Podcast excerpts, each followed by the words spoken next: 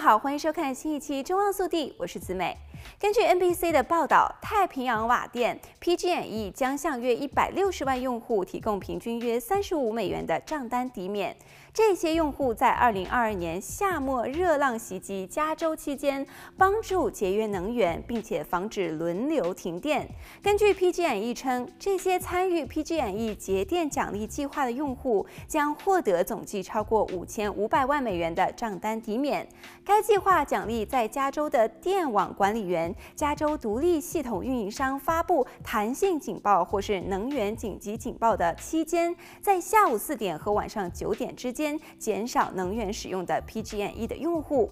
这项新计划对于我们的用户来说是双赢的，反响非常热烈。PG&E 的公用事业合作与创新副总裁说：“采取行动的经济回报不仅仅减少了对于电网的需求，而且还确保了持续的可靠性和更加清洁的空气。”账单抵免将自动应用于二月和三月的能源账单，用户将获得每千瓦时两美元的抵免。根据 PG&E 的说法，那些在去年夏天的热浪中没有减少能源使用的人也不会受到处罚。二零二三年奖励计划将于二零二三年五月一日开始。有关参加该计划的信息，可以访问 PowerSaver 到 PG.com 来看下一则消息。推特近日宣布，付费订阅推特栏的用户将成为该平台唯一能够使用简讯作为双因素认证的用户，而其他非推特栏的用户将不再享有此功能。根据美国有线电视新闻网 CNN 的报道，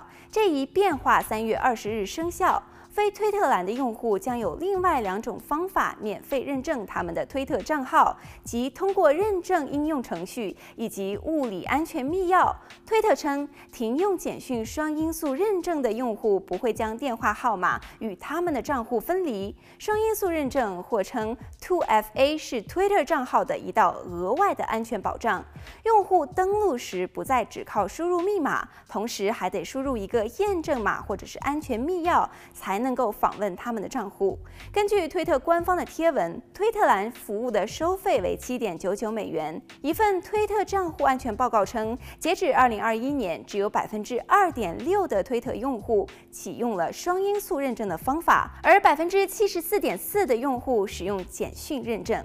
好了，本期节目到这里就结束了，我们下期再见。